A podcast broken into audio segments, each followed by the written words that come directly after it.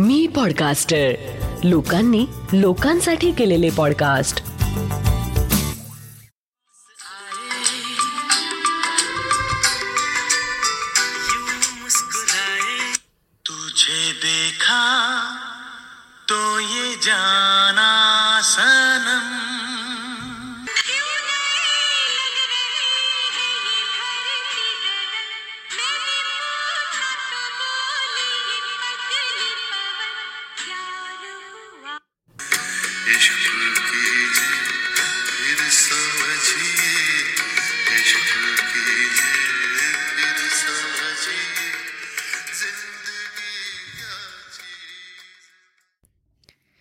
February महिना गुलाबी थंडी आणि उद्यावर आलेला व्हॅलेंटाईन्स डे. असं सगळं असल्यावर अशी गाणी आठवणारच ना? आणि तसंही प्रेमात पडल्यावरच अशा गाण्यांचा अर्थ पण तेव्हाच उमगतो. पण या फेब्रुवारी महिन्यातच अजून पण काही गोष्टी होतात हां. फरवरी का महीना अजीब है मैं आपको बताऊं। कितने दिलों को तोड़ती है कमबख्त फरवरी। इतने दिलों को तोड़ती है कम वक्त फरवरी यूं ही नहीं किसी ने इसके दिन घटाए हैं। व्हॅलेंटाईन्स डेला आपण ज्याच्याबद्दल विचार करत होतो ती व्यक्ती दुसऱ्या कोणाबरोबर तरी डेटवर गेलेली किंवा फेब्रुवारी हा लग्नाचा पण सीझन असल्यामुळे त्या महिन्यात झालेले लग्न या सगळ्यामुळे हार्टब्रेक्स पण खूप होतात. पण अनेक वेळा स्वप्नांची पूर्तता पण होते. आवडत्या माणसाशी ज्याच्याबद्दल अट्रॅक्शन असतं ज्याच्याबद्दल आपल्याला वाटत असतं ह्याच्यावर आपलं प्रेम आहे त्या व्यक्तीशी आपलं लग्नही होतं. लग्न होतं हनीमून होतं. हनीमून पिरियड आपण सगळं मस्त एन्जॉय करतो. ते पहिले सण वार बाहेर फिरणं सगळ्या गोष्टींची खूप मजा येते. मग हळूहळू सहवास वाढतो. सुपरफिशियल वागणं बंद होतं. छोट्या छोट्या गोष्टींबद्दल माहिती मिळते. राग लोभ या सगळ्या गोष्टींची सुरुवात होते.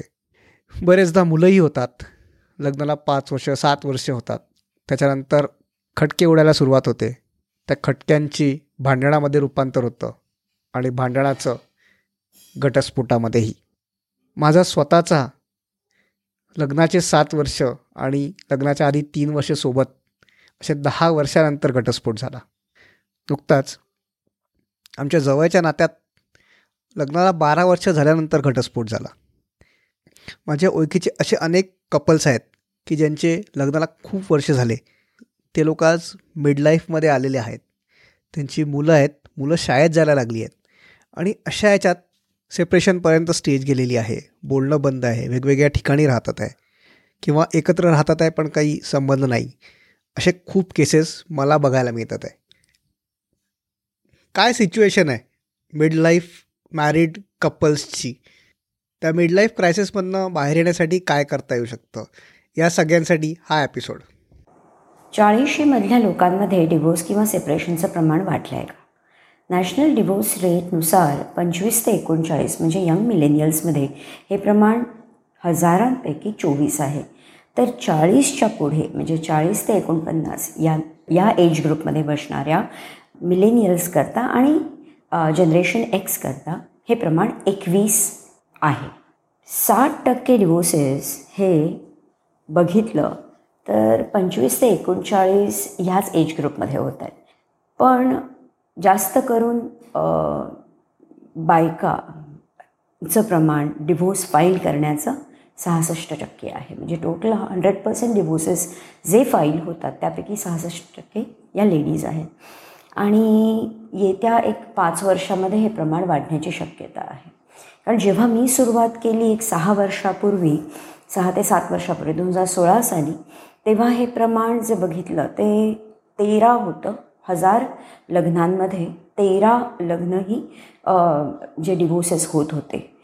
जे प्रमाण आता चोवीस झालं आहे. सो हे प्रमाण वाढण्याच्या मार्गावर आहे. सहा वर्षांपूर्वी हजारात तेरा असे डिवोर्स व्हायचे. ती संख्या आज हजारात एकवीस एवढी झालेली आहे. सहाच वर्षात ही संख्या झिरो पॉईंट एट पर्सेंट म्हणजे ऑलमोस्ट एक टक्क्यांनी वाढलेली आहे. फॉर्टी टू सिक्स्टी एज ग्रुपमधली आताची जी कपल्स आहेत सो आता ही कपल्सची अरेंज मॅरेज झालेली किंवा अगदी लव्ह मॅरेज झालेली सुद्धा की ज्यांनी विचार करून तसा डिसिजन घेतला नाही किंवा ज्यांनी कम्पॅटेबिलिटी किंवा life goals interest values belief systems या गोष्टीचा विचार न करता एक तर अट्रॅक्शन किंवा लग्नातले टिपिकल कॉन्सेप्ट म्हणजे काय तर पैसा आणि मुलाचं करिअर हे बघून ज्या लोकांनी लग्न केलेली असतील ती कपल्स आता खूप स्ट्रगल करतायत या पिरियडमध्ये कारण इनकम्फर्टेबिलिटी बरोबर सुद्धा जेव्हा डिवोर्स इतके आता सोपे झालेत की मी बघते ना माझ्या क्लायंट्समध्ये जेव्हा एका वर्षी एखाद्याचं डिवोर्स होतो त्याचं दुसऱ्या वर्षी लग्न पण होऊन जातं आणि ते सक्सेसफुल लग्न पण होतं. सो डिवोर्स हे इतकं सोपं प्रकार झाल्या झालेला असल्यामुळे डिवोर्सचं प्रमाण वाढलं आहे आणि दुसरी लग्न होण्याचं प्रमाण पण वाढलं आहे ॲट द सेम टाईम लोकांचा असा व्ह्यू झाला की लग्न कशाला ओढत न्यायचं? आयुष्य एकच आहे आणि ते बरोबर पण आहे. कारण जर एखाद्या माणसाबरोबर तुम्हाला ते कनेक्शन वाटतच नाही तुमची मनं जुळतच नाही तिथे मग जबरदस्ती एकत्र राहण्यात पॉईंट नाही. कारण आता दुनियेला घाबरणं किंवा कोण काय म्हणेल ह्याचा विचार करणं ह्याची भीती जात चालली आहे कारण सगळ्यांचेच डिवोर्स होत आहेत. बऱ्याच लोकांचे डिवोर्स होत आहेत. सो असं नाही म्हणता येणार की मॅरेज सिस्टीम कोलॅप्स होतीये. मॅरेज सिस्टीम उलट उलट चांगल्या व्हॅल्यूजवर आणि चांगल्या इंटरेस्टवर बेस्ड आहे. जरी ओपन रिलेशनशिप्स आणि ह्या सगळ्याचं प्रमाण वाढत असलं अफेअर्सचं प्रमाण वाढत असलं तरी असं नाही आहे अजूनही सेवन्टी पर्सेंट लोक लॉयल आहेत आणि सेवन्टी पर्सेंट लोक मॅरेज सिस्टीम खूप सिरियसली फॉलो करत आहेत फक्त जेव्हा जुळतच नाही तेव्हा इनकम्फर्टेबिलिटी आल्यामुळे आणि तशाच कंड्युसिव्ह आणि सपोर्टिव्ह कंडिशन्स डिवोर्ससाठी असल्यामुळे डिवोर्सचं प्रमाण वाढणं हे नॅचरल आहे. आणि अवेअरनेस पण वाढतोय की माणसाला आयुष्यात काय पाहिजे. बायका इंडिपेंडेंट झाल्या आहेत त्यांना करज येत आहे की बाबा आपल्या नवऱ्याशी नसेल पटत तरी घाबरण्याची कोणालाच गरज नाही. आपण आपापलं बघू शकतो आणि एवढंच नाही तर सिंगल मदर म्हणून सुद्धा सक्सेसफुली राहू शकतो. चाइल्ड सायकोलॉजिस्ट वाढलेत. मुलांच्या छोट्या मुलांच्या मेंटल हेल्थबद्दल स्पेशलिस्ट वाढलेत. त्यामुळे डिवोर्स झाले तरीसुद्धा मुलांची हेल्दी डेव्हलपमेंट करण्याचे पण वेज बरेच वाढले आहेत सो या सगळ्या रिझन्समुळे it has become very very easy for the middle age people to divorce. वाह नचिकेत हा प्रश्न अगदी स्तुत्य आणि चांगला आहे बरं का हल्लीच्या जमान्यासाठी. म्हणजे मिडलाईफ सेपरेशनचं प्रमाण अगदी नक्कीच वाढत चाललंय याचं दुर्दैवाने उत्तर होच असं म्हणायला लागेल. का ते पाहू? अरे खरं तर ना पूर्वी पण हे होत असावं बरं का. पण पूर्वी बायकांना ना स्वातंत्र्य नव्हतं ना कुठल्याच प्रकारचं नव्हतं. मग बायकांची फरफट व्हायची. मनोमधी कधीच डिवोर्स दिलेला असायचा. म्हणजे मनातल्या मनात ऑलरेडी डिवोर्स सोडचिठ्ठी दिलेली असायची. पण संसार फरफटत न्यायच्या या बायका. म्हणजे आय थिंक या बायका आपल्या मावशी आत्या आजी आई यांच्या जनरेशन्सच्या आणि त्यांचं रिपोर्टिंगच काही व्हायचं नाही ना. हल्ली रिपोर्टिंग होतं याला वाचा फुटली आहे ह्या गोष्टी किटी पार्टीमध्ये पसून ते भिशीच्या पार्टीमध्ये पसून ते कट्ट्यावर पुरुष मंडळी हॉटेलमध्ये एकमेकांसमोर बोलून सिगरेटचे झुरके घेत हां दारूचे सीप पेत एकमेकांशी बोलत असतात. तिथपासून ते काउन्सिलरपर्यंत सायकॅट्रिस्ट सायकोलॉजिस्ट आणि मराठी काउन्सिलरपर्यंत ह्याचं रिपोर्टिंग होतं. आहे पूर्वी ह्याला वाचच नाही फुटायची. मला आठवतं आहे की माझ्याकडे एकदा अशाच एक फॅमिली थेरपी सेशनमध्ये ना आजी सासूंनी तर नाचुनेला सांगितलं होतं की त्या आजी सासूच्या लग्नाच्या आठव्या दिवशी आठव्या दिवसानंतर म्हणजे आपल्या नवऱ्याला मनोमनी तिने सोडचिठ्ठी दिली होती. बरोबर? आणि तर एका दुसऱ्या फॅमिली सेशनमध्ये सासूनी सुनेला सांगितलं होतं की नवऱ्याला विचारायचंच नाही तो बाहेर कुठे जातोय काय करतोय का उशिरा आला घरी रात्री अपरात्री त्याला रोज उशीर व्हायचा तरी विचारायचं नाही. त्याच्यानंतर त्याला रोज चार पाच दारूचे पेक पिऊ द्यायचे आणि पलंगावर आपल्याशी जनावरासारखा सेक्स करू द्यायचा आणि विरोध करायचा नाही. मग राहतो हा संसार टिकून. पण आता परिस्थिती बदलली आहे ना. आता असं कोणी सहन करेल का? अजिबातच नाही. टॉक्झिक रिलेशनशिपमध्ये राहणं हे आता कोणी सहन करण्याच्या पलीकडची गोष्ट झालेली आहे. तेवढा अवेअरनेस आता प्रत्येकात आलेला आहे. मुलीच्या घरचे तिला त्या बाबतीत फुल सपोर्ट करतात. मुलाला काही प्रॉब्लेम असेल तर मुलाकडचे पण त्याला डेफिनेटली पूर्ण सपोर्ट करतील आहे. लीगल ॲस्पेक्ट हा पण खूप सोपा झालेला आहे. म्हणजे म्युच्युअल कन्सेंटचा डिवोर्स समजा तुम्हाला घ्यायचा असेल तुमच्या दोघांची पण तयारी नवरा बायकोची पण तयारी असेल तर म्युच्युअल कन्सेंटचा डिवोर्स हा अगदी सोप्या पद्धतीने मिळतो. म्हणजे माझा स्वतःचा अनुभव पण असा होता की सुरुवातीला तिथे गेल्यावर जज साहेब फक्त विचारतात की काय घटस्फोट हवा आहे का? नावगाव वस्तू विचारतात. पुढे सहा महिन्यानंतरची डेट देतात. मध्ये एकदा काउन्सिलिंग होतं. त्या काउन्सिलिंगमध्ये पण काही ही फॉर्मॅलिटी असते ती नुसती. परत विचार करण्याला भाग पडेल असं काहीही होत नाही. सहा महिन्यानंतर परत जज साहेब फक्त बघतात आणि डिवोर्सवर सही करतात. म्हणजे कोर्टात हार्डली काही मिनटं तुम्हाला घालवायला लागतात. जर दोन्ही नवरा आणि बायको दोघांचे सगळे टर्म्स क्लिअर असतील पैशांच्या बाबतीत बाबतीत मेंटेनन्सच्या बाबतीत कस्टडी बाबतीत तर म्युच्युअल कन्सेंटचा डिवोर्स हा अगदी सोप्या पद्धतीने मिळतो.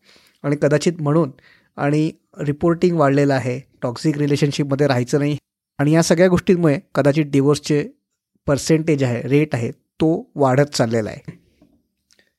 मी पॉडकास्टर प्रस्तुत हा आपला इन्स्पिरेशन कट्टा आहे आणि आजचा हा आपला बावन्नावा भाग आहे. आजच्या भागाचे आपले स्पॉन्सरर्स आहेत प्रफुल्लता प्रकाशन. त्यांची श्री काका विधाते लिखित थोरल्या बाजीराव पेशवे यांच्यावरची देवयोद्धा ही कादंबरी नक्की विकत घ्या आणि वाचा. त्याच्या लिंक्स आपल्या डिस्क्रिप्शन बॉक्समध्ये दिलेल्या आहेत. आणि तुम्ही हा पॉडकास्ट जिथे कुठे ऐकत असाल Spotify Apple podcast Google podcast Amazon music Jio Saavn Gaana Hungama Wynk Storytel YouTube बिंच पॉड कुठेही तिथे इन्स्पिरेशन कट्टाला लाईक करा सबस्क्राईब करा फाईव्ह स्टार रेटिंग द्या आणि लोकांबरोबर नक्की शेअर करा.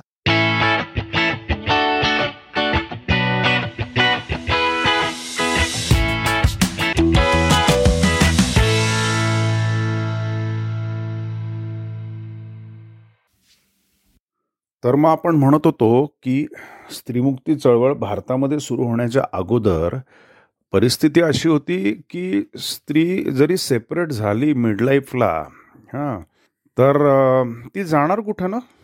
बरोबर की नाही? She had no choice at all and she had to continue in the wedlock in spite of all the exploitation at all the levels from the in laws and the husband. And in spite of facing the unfairness, the unjustness, the tyranny at the spiritual, mental, emotional, cognitive level, तिला ते चालू ठेवायला लागेल बरोबर आहे? कारण की तिच्याकडे पैसा नव्हता. आता झालं कसं? त्यावेळेला हळूहळू हळूहळू स्त्रियांच्या स्वतंत्रतेमध्ये क्रांती यायला लागली. स्त्री बळकटीकरण स्त्री सबलीकरण women in emancipation which started with women education okay आणि मग because of her education she could intellectually professionally economically financially self sufficient self reliant व्हायला लागली. पूर्वी हे चित्र नव्हतं आता हे चित्र बदललेलं आहे. ती स्वतःच्या पायावरती उभा राहायला लागली. ती तिच्या मुलांनाही पोसू शकते. इतकं ती आता कमवू शकते. कारण की एक आपल्याला लक्षात घ्यायचं आहे की the most important vitamin is actually vitamin M or money स्त्रीच्या हातात जेव्हा पैसा आला तेव्हा स्वतंत्रता आली तेव्हा पॉवर आली. टेकिंग द रिस्क हे पैशामुळेच शक्य होऊ शकतं. ओके आणि म्हणून ती सेपरेट आऊट होऊ शकते. तर थोडक्यामध्ये ही सामाजिक कारणं. मी म्हटलं तसं की या मॉडर्न युगामध्ये व्यक्ती स्वातंत्र्यतावाद त्याच्यानंतर मोकळीक सबलीकरण स्त्रियांचं. हे याला खूप कारणीभूत आहे. आणि असं काही नाही बरं का की पुरुषांनी काही सहन केलेलं नाही आहे माझ्या जवळच्या नात्यामध्ये थोड्याशा लांबच्या नात्यामध्ये ती भोवती मित्रमैत्रिणी आणि माझे जे सामाजिक सोशल लेवलवरती जे माझे नेटवर्क आहे जवळचं नेटवर्क त्याच्यामध्ये मी हे बघितलेलं आहे. अगदी मी म्हणेन पुरुषालाही खूप स्त्रियांकडून सहन करायला लागलेलं आहे. जे मनाने चांगले आहेत जे हळवे आहेत जे थोडेसे सबमिसिव्ह पुरुष आहेत जे जरा नमतं घेतात जे बायकोवर खरंच प्रेम करतात जे तिला सर्वस्वीपणे स्वीकारतात जे थोडेसे भिडस्त आहेत थोडे मिळमिळेत आहेत अशा पुरुषांनी सुद्धा स्त्रियांचे अत्याचार सहन केलेले आहेत. आणि म्हणून असं मला काय कोण कोणाचे बाजूनी काय वकिलीगिरी करायची नाही आहे दोन्ही बाजू आहेत. नाण्याला दोन्ही बाजू असतात. आणि बरेचसे नवरे पण बिचारे नवऱ्यांचं तर नेहमी सँडविचच होत असतं. स्वतःची आई आणि बायकोच्यामध्ये बायकोच्या मध्ये. आता आपण हे पण बघूया की हे झालं सामाजिक वारे की ज्याच्यामुळे वारे वाहत आहेत की ज्याच्यामुळे मिडल एज कपल सेपरेशन होतं आहे हे होते डॉक्टर प्रसन्न गदरे. सो हे अगदी खरं आहे की आपल्या समाजामध्ये बायकांना अधिकार हे आधीच्या काही फार कमी होते. आणि सगळ्यात मेन म्हणजे फायनान्शियल इंडिपेंडन्स नसल्यामुळे डिवोर्स घेऊन जाणार कुठे? त्याच्यामुळे मनातल्या मनात सेपरेशन झालेलं असायचं पण फिजिकली किंवा ॲक्च्युअल डिवोर्स ते घेत नसावेत. आता ती परिस्थिती बदललेली आहे. आणि सरांनी सांगितल्याप्रमाणे पुरुषांनाही या गोष्टी सहन करायला लागतात बऱ्याच घरात. ते पण रिपोर्टिंग फार कमी होतं कारण एक पुरुष म्हणून माझ्यावर अत्याचार होतो आहे हे सांगणं हे खूप एम्बॅरसिंग होईल कोणाला पण. सो त्याच्यामुळे त्याचं रिपोर्टिंग तर अजून कमी होतं असा माझा अनुभव आहे. सो दोन्ही गोष्टी आहेत. आता आपण समजा विचार करू की म्युच्युअल कन्सेंटचे डिवोर्स असतात. त्याच्यामध्ये या सगळ्या गोष्टी नसतात. कारण मग एका व्यक्तीकडनं अत्याचार होत असेल किंवा टॉक्झिक वातावरण असेल तर दुसरी व्यक्ती ही डिवोर्स मागू शकते. पण म्युच्युअल फ कन्सेंटचा आपण जेव्हा विचार करतो तेव्हा दोन्ही दोन्ही लोकांना हे घटस्फोट हवे असतात. त्याच्यामुळे एक आपण सध्या गृहीत धरून चालू की माणूस म्हणून दोन्ही व्यक्ती त्या केसमध्ये वाईट नसतात. त्या चांगल्याच असतात. एकमेकांशी पटत नसतं. कुठेतरी कम्पॅटेबिलिटी इश्यूज आलेले असतात. म्हणून ते घटस्फोट घ्यायला निघालेले असतात. मग अशा केसमध्ये इतके वर्ष का लागतात? हा विचार आपल्या मनात येऊ शकतो. आता हे जे मिडल एजेड किंवा मिडलाईफ हां? हे वय किंवा हा वेळ काय येतो तर हे आपण जरा बघूया. तर विषय असा आहे मी माझ्या प्रॅक्टिसमध्ये असं बरेच वेळाला हिस्ट्री टेकिंग करताना की ह्याची सुरुवात जी असते ना ही अगोदरच झालेली असते बरं का. आणि लग्नाच्या अगोदरपासून म्हणजे हिस्ट्री टेकिंगमध्ये मला असं कैक जणांनी सांगितलेलं आहे मुलांनी आणि मुलींनी जे आत्ता मिडलाईफमध्ये पण आहेत की त्यांना वेदर ते अरेंज मॅरेज असो किंवा लव्ह मॅरेज असो लग्ना अगोदरच जरा कुणकुण लागलेली असते. हां? की काहीतरी गडबड आहे आपलं काही तसं सूत जुळत नाही आहे तसं काही मॅच होत नाही आहे आपण नाही होत एकमेकांसाठी बरोबर. पण तरी देखील ते अनेक कारणामुळे लग्न करतात. आणि मग काय होतं की कुठेतरी काहीतरी पहिल्या सुहागरातीला सेक्स जमला नाही किंवा पूजेच्या अगोदर लग्न झाल्याच्या अगोदर काहीतरी छोटंसं काहीतरी प्रसंग झाला रुसवे फुगवे झाले. हां आणि तिथे तडा गेलेला असतो नात्याला. क्रॅक गेलेली असते. आणि तो सेपरेशनचा टाईम बॉम्ब टिकिंग करायला सुरुवात झालेला असतो. आणि डिव्होर्सची रेसिपी किंवा सेपरेशनची सोड चिठ्ठीची रेसिपी तेव्हाच शिजायला लागलेली असते. आणि मग ती पाच दहा पंधरा वीस वर्षानंतर परिपूर्ण शिजते. म्हणजे मग काय होतं की भांडणं सुरू होतात क्वारल सुरू होतात फ्रिक्शन सुरू होतात. त्याचं रूपांतर जोरात भांडणामध्ये कैक वर्षांनी होतं. आणि प्रतिकाराची वाफ दुसमुसत ऑलरेडी असते पाच ते पंचवीस वर्ष. म्हणजे असं का होतं? तर सिंपल उदाहरण आपल्याला माहिती आहे ना माय की आपल्या स्वयंपाकघरामध्ये एक मायक्रोवेव्ह ओन असतो आपला एक कप असतो त्या कपाला एक छोटीशी तड गेलेली असते काहीतरी एक तुकडा गेलेला असतो एक क्रॅक गेलेली असते. आणि मग ती क्रॅक वाढत वाढत वाढत जाते. आपण तो मायक्रोवेव्ह ओव्हनमध्ये ठेवतो प्रत्येक वेळेला चहा कॉफी दूध गरम करताना. आणि मग ती क्रॅक वाढत वाढत वाढत जाते आणि काही आठवडे महिन्यानंतर तो कप मायक्रोवेव्ह ओव्हनमध्ये ठेवलेला असताना फुटतो. एक्झॅक्टली तसंच काहीसं होतं. तर मग होतं काय? जरी कुणकुण लागलेले असले तरी त्याच्याकडे कानाडोळा केला जातो नजरचूक केली जाते विशफुल डिनायल किंवा ब्लाइंडनेस ज्याला आपण म्हणतो. ती मनीमाऊ डोळे मिटते पापण्या मिटते आणि जगाकडनं अनभिज्ञ होते. त्यामुळे त्या नवरा बायकोला लग्नाअगोदर माहिती ॲक्च्युली असतं की काहीतरी दाल मे कुछ काला आहे पण तरी लोक म्हणजे लग्न करतात आणि मग काय बरं स्वतःची समजूत घालायची पाठ थोपटवायची की नाही नाही माझ्यामध्येच काहीतरी दोष असेल किंवा अरे मलाच असं काय वाटतंय? मलाच का सेपरेट व्हावं असं वाटतंय? मलाच का डिव्होर्स घ्यावा असं वाटतोय? मलाच का हे लग्न मोडावं असं वाटतंय? मग माझ्यातच काहीतरी दोष आहे. आणि समाजाचा पगडा इतका असतो की सुरुवातीला ते धारिष्ट्य ते करेज येतच नाही. मग मुलं एकीकडे मोठी होत असतात पण एकीकडे फ्रिक्शन्स कॉरल भांडणं स्पार्क उडणं चालूच असतं. तो ताण असतो आणि जो ताणाचं जे सायकल असतं माहिती आहे का? की पहिले मगाशी मी म्हटल्याप्रमाणे डिनायल असतं. मग काहीतरी भन्नाट गोष्टी कळतात. सुरुवातीला लव्ह मॅरेज असो नाही तर अरेंज मॅरेज असो नवरा म्हणून किंवा बायको म्हणून एक तर तसं त्या रोलमध्ये वागलं जात नाही. गर्लफ्रेंड बॉयफ्रेंड किंवा एक न्यूली मॅरिड कपल या रोलमधनं वागलं जातं. सुपरफिशियल वागलं जातं आणि मग जसा सहवास वाढतो काळ वाढतो किंवा बराच काळ आपण एकमेकांबरोबर राहतो तेव्हा आपल्या स्वभावातल्या व्यक्तिमत्वातल्या खाचाखुचा खाचखळगे खुबी गुण अवगुण दोष सगळं माहिती व्हायला लागतं. ग्रॅज्युअली आणि पहिल्यांदी पहिल्यांदा चांगलीच बाजू आपण मांडत असतो सम कुठल्याही नात्यात समोरच्या माणसाकडे इजंट इट मग तो शॉक एलिमेंट येतो मग कुठेतरी पॅरालिसिस येतो ते स्ट्रेसचं सायकल आहे.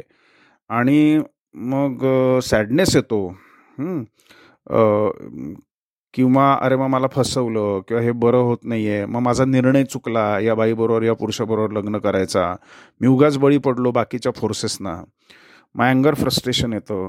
मग पॅसिव्ह ॲक्सेप्टन्स येतो आणि मग रियालिटीचं भान येतं मग ॲक्टिव्ह ॲक्सेप्टन्स येतो की अरे खरंच आपलं काहीच पटत नाही आहे बरं का. किंवा मेन गोष्टींवरनं आपल्याला जे आयुष्यात मेन हवं आहे ते मला मेन प्र काही इंटिमसी हवी आहे किंवा मेन ज्या काही गोष्टी मला हव्या आहेत त्या मला माझ्या नवऱ्या किंवा बायकोकडनं मिळत नाही आहेत ह्याचं भान येतं. हां कुणकुण कधीच लागलेली असते. आणि हे सगळं शिजायला ॲक्टिव्ह ॲक्सेप्टन्समध्ये यायला पाच दहा पंधरा वीस वर्ष जातात. आणि म्हणून ते मिडल एजेड कपल असं होतं. म्हणजे नातं पिकत जातं तसं नात्यातला दुरावा आणि या गोष्टी पिकत जातात ना? मुलांना काय वाटेल? मुलांचं सायकोसोशल एन्व्हायरमेंट डिस्टर्ब होईल. म्हणून हे बरेच वेळा सेपरेशनचे डिसिजन्स पुढे पोस्टपोन केले जातात. त्याचबरोबर बरेच वेळेला नाही काहीतरी मॅजिक वॉन्ड इफेक्ट होईल जादुई काहीतरी कमाल होईल समोरचा नवरा समोरची बायको बदलेल स्वभावामध्ये त्याचा खूप फरक पडेल आणि आपलं नातं सुधारेल असं एक विशफुल थिंकिंग मॅजिकल थिंकिंग होत राहतं. गो विथ द फ्लो हे होत राहतात. पॅसिवली त्या इनकम्पॅटिबिलिटीच्या प्रवाहात ते जोडपं वाहत जातं. आणि मग एक असा खडक लागतो की किंवा एक बंधारा किंवा बांध लागतो की ज्याच्या पुढे आता हे नातं जाणार नाही. असं सगळं असतं. आणि म्हणून ते मिडल एज उजाडतं हे ध्यानात घेतलं पाहिजे. आता मिडल आता मिडल एजेड कपल्सचा डिवोर्सशी आणि सेपरेशनशी संबंध आहे का? स्त्री किंवा पुरुष नवरा किंवा बायको ज्यामध्ये सोकॉल्ड मिडलाईफ क्रायसिस जो येतो मेनापॉज आणि अँड्रापॉज त्यावेळेला बरेच वेळेला हे कोइन्साइड होतं. किंवा नात्यामध्ये नानी दुरावा होणं असं मी म्हणतो. नानी दुरावा होणं. नात्यामधली ना म्हणजे नाराजी नी म्हणजे निराशा दू म्हणजे दुःख रा म्हणजे राग येणं वा म्हणजे वाईट वाटणं हा ज्या पाच सहा ज्या भूमिका असतात आय मीन भावना असतात त्याचा परिणाम मिडलाईफ क्रायसिसवर होत असतो. आपल्या प्रोक्रासिनेशनच्या एपिसोडमध्ये लीना परांजपे यांनी जे उदाहरण दिलं होतं ते इथे फिट बसतं आहे की त्याच्यात पण तिने एक सांगितलं होतं की लग्नाच्या आधीच त्या मुलीला असं काहीतरी वाटायला फिलिंग होत होतं की नाही काहीतरी बरोबर नाही आहे पण तिने सेशन्स घेतले नाही प्रोक्रासिनेट केलं सगळं व्यवस्थित होईल असं वाटलं आणि त्याच्यानंतर काही वर्षांनी डिवोर्स तिला घ्यायला लागला. सुरुवातीलाच काहीतरी आपल्याला वाटत असेल तर तेव्हाच काहीतरी ॲक्शन घ्यायला हवी. हे किती महत्त्वाचं आहे हे परत एकदा समजतं. आणि सरांनी सांगितल्याप्रमाणे नाराजी निराशा दुःख राग येणं आणि वाईट वाटणं या पाच गोष्टींमुळेच कुठलाही घटस्फोट होऊ शकतो. सो या पाच गोष्टींपैकी काहीतरी आपल्या आयुष्यात किंवा आपल्या पार्टनरच्या आयुष्यात होतं आहे का? याच्याकडे आपल्याला अवेअरनेस ठेवून लक्ष ठेवायला लागेल. आता ह्याची रिझन्स बघायला घेतल्याची कारणं बघितली. तर चाळीशीपर्यंत किंवा चाळीशीच्या पुढच्या लोकांमध्ये मुलांचा एक इश्यू असतो. की इतके वर्षात म्हणजे आता दहा वर्ष लग्न होऊन झालेली आहेत. तर त्यामध्ये दहा वर्ष लग्न झालेली आहेत. तर मुलांना वाढवणं हे एक थोडंसं डिफिकल्ट होऊन गेलेलं असतं. काही लोकांसाठी ऑफकोर्स त्यानंतर दुसरं कारण असं असू शकतं की लोकांसाठी खूप जास्त आहे. किंवा घरातल्या दुसऱ्या मेंबर्सकरता जास्त आयुष्य म्हणजे घालवलेलं आहे किंवा खूपच जास्त मी म्हणेन की स्वतःचा विचार त्यामध्ये केलेला नाही आहे हे एक कारण असू शकतं. फ्रेंड्समुळे इन्फ्लुएन्स होणं हे प्रमाण तर खूप आहे. कॅनडामध्ये जेव्हा मी जाऊन आली आत्ता तिथे हे प्रमाण खूप आहे. म्हणजे इंडियन्स जेव्हा कॅनडामध्ये जातात तेव्हा डिवोर्स फाईल करतात. हा एक खूपच म्हणजे ही इम्पॉर्टंट बाब आहे. त्याबद्दल आपण नंतर डिस्कस करू. पण हा एक फार महत्त्वाचा मुद्दा आहे. नंतर असंही होऊ शकतं की नात्यामध्ये इतक्या वर्षात दहा वर्ष पंधरा वर्ष झाली आहेत लग्नाला वय वय चाळीशीच्या पुढचं आहे तर एक बोर्डम आलेला असतो. म्हणजे खूप लवकर लग्न झालं असेल तर एक बोर्डम येतो त्याच त्याच पॅटर्नचा मोनिटोनस मॅरेजचा खूपच जास्त कंटाळा आलेला असतो. आणि पुढचं दुसरं कारण असू आणखीन असू शकतं ते म्हणजे सफर करणं किंवा सबमिसिव्ह असणं खूपच जास्त ॲडजस्टमेंट करणं ह्याचाही एक सॅच्युरेशन पॉईंट असतो. आणि त्या सॅच्युरेशन पॉईंटला पोचल्यानंतर चाळीस बेचाळीसच्या वयातली जे मिलेनियल्स आहेत ते ऑलमोस्ट म्हणजे आता बस झालं आता नको आता कंटाळा आला. म्हणजे अजून किती? असं करून सेपरेशनच्या मार्गाला जातात. डोमेस्टिक अब्यूज हा एक मोठा मुद्दा आहे. इनकम्पॅटेबिलिटी हा मुद्दा आहे. म्हणजे कम्पॅटेबिलिटीबद्दल मी नेहमीच बोलत असते पण त्यामध्येही मी इमोशनल कम्पॅटेबिलिटीवरती जास्त भार देते की विदाऊट दॅट बाकी सगळ्या कम्पॅटेबिलिटीज काही म्हणजे इतक्या महत्त्वाच्या नाही ठरत. जर तुम्ही इमोशनली एखाद्या व्यक्तीशी कम्पॅटेबल नाही आहात तर. ऑफकोर्स हा ही प्रोसेस आहे पण तरीही. सो इनकम्पॅटेबिलिटी हा एक मुद्दा असू शकतो. हा हे एक कारण असू शकतं. त्यानंतर इन्फिडेलिटी आहे की एक तीन चार वर्ष झाली आहेत लग्नाला नव्याचं नवीन नात्याचं नवेपण म्हणजे संपलेलं आहे मूल झालेलं आहे. त्यानंतर बाई त्यामध्ये किंवा कपलमधलं एक एक पार्टनर त्यामध्ये खूप जास्त इन्व्हॉल्व आहे आणि दुसरा मग मग इमोशनल अटॅचमेंट किंवा प्रॅक्टिकल अटॅचमेंट शोधतो आहे आणि ती मिळत नाही आहे तर तो किंवा ती ती गोष्ट बाहेर किंवा दुसऱ्या पार्टनरमध्ये शोधू शक दुसऱ्या व्यक्तीमध्ये शोधू शकते. सो गेल्या सहा सात वर्षात जर का एखाद्या व्यक्तीने ज्याचं वय आत्ता बेचाळीस आहे आणि त्यांनी एक सात वर्ष हे सगळं सहन केलेलं आहे किंवा हे बघत आलेलं आहे कुठेतरी तीन चार घटनांमध्ये पार्टनरला आपल्या पकडलेलं आहे सो आता एक सॅच्युरेशन पॉईंट येतो की नाही आता मला ह्या इन्फिडेलिटीला मला डील नाही करता येते आणि आता मला ह्याच्यातनं मला बाहेर पडायचं आहे कारण त्याला चेंज करण्यात किंवा तिला चेंज करण्यात मला काही स्वारस्य नाही. सो हे ही खूप महत्त्वाची कारणं मी आत्ता एक आठ कारणं सांगितली. आणि ही कारणं खूप महत्त्वाची आहेत. कारण ह्यामुळे एक जो काही नात्यामध्ये दुरावा आला आहे किंवा ज्यामध्ये एक म्हणू आपण कटुता आलेली आहे तर ही कटुता नष्ट करण्यासाठी घालवण्यासाठीचे प्रयत्न हे कमी लोकांकडनं होतात. या होत्या millennial marriage coach Leena Paranjape. त्यांनी जी कारणं दिलेली आहे त्याच्यापैकी काही आपल्या आयुष्यात होत आहे का हे आपल्याला नक्कीच बघायला लागेल. माणसं वयाच्या ऑलमोस्ट फॉर्टी टू सिक्स्टी या रेंजमध्ये जेव्हा जातात तेव्हा त्यांच्या लाईफमधल्या रिस्पॉन्सिबिलिटीज वाढलेल्या असतात. काहींची मुलं छोटी असतात काहींची मुलं खूप मोठी सुद्धा असतात. लग्नाला आलेली असतात लग्न झालेली असतात. ज्यांची लग्न लवकर झालेली असतात त्यांना नातवंड सुद्धा आलेली असतात. सो अशा वाढलेल्या रिस्पॉन्सिबिलिटीजमध्ये नंबर ऑफ फॅमिली मेंबर्ससुद्धा जेव्हा वाढलेले असतात इन जनरल लाईफ खूप कॉम्प्लिकेट झालेलं असतं. त्यामध्ये हा पिरियड असा असतो जेव्हा माणूस त्याच्या करिअरच्या पीकवर असतो. त्यामुळे करिअर वाईज रिस्पॉन्सिबिलिटी लेवल्स पण खूप जास्त असल्यामुळे माणसाला family as well as career या दोन्ही फ्रंट्सवर बॅलन्स ठेवणं खूप डिफिकल्ट जातं. एज वाढल्यामुळे हेल्थ इश्यूज पण बरेच आलेले असतात. Health issues family फ्रंटवरचे problems family complications family politics career politics career pressures career goals या सगळ्यामध्ये बॅलन्स ठेवताना कुठेतरी इंटिमेसी कॉम्प्रोमाइज केलेली जाते. कारण होतं काय की एवढी वर्ष एकत्र राहिल्यानंतर जो नवीनपणा असतो तो गेलेला असतो. एक ओव्हरऑल स्टॅबिलिटी आलेली असते. पर्सनॅलिटीमध्ये पण रिजिडिटी आलेली असते ज्यामुळे एक एक्सपेरिमेंट करण्याचा जो नेचर असतो की काहीतरी नवीन ट्राय करणं किंवा नवीन एफर्ट घेणं हे नसतं. ओव्हरऑल रिजिडिटी आल्यामुळे माणूस रुटीन्सच्या बाबतीत पण खूप फिक्स्ड रुटीन्स प्रॅक्टिस करतो ज्याच्यामुळे पार्टनर्समध्ये ॲडजस्टमेंटला पण डिफिकल्टी येते. ओव्हरऑल लाईफस्टाईल त्यामुळे अफेक्ट होऊ शकते. परत वाढलेल्या एजमुळे आलेले जे हेल्थ इश्यूज असतात त्या हेल्थ इश्यूशी डील करताना सुद्धा माणूस कधी कधी अट्रॅक्टिव्ह राहत नाही. कधी कधी औषधं किंवा बिझिनेस या रिझन्समुळे स्वतःला मेंटेन करत नाही. त्यामुळे naturally attractiveness पर्सनॅलिटीमधला at the same time bodily attractiveness म्हणू शकतो अफेक्ट होतो. त्यामुळे फिजिकल अट्रॅक्शन तर नॅचरली कमी होतंच. आणि असलेल्या कंडिशन्समुळे सिच्युएशन्समुळे या एजमध्ये रिस्पॉन्सिबिलिटीज किंवा करिअर वॉट एव्हर त्यामुळे माणसाला एक्स्ट्रा एफर्ट्स घेणं खूप डिफिकल्ट जायला लागतं.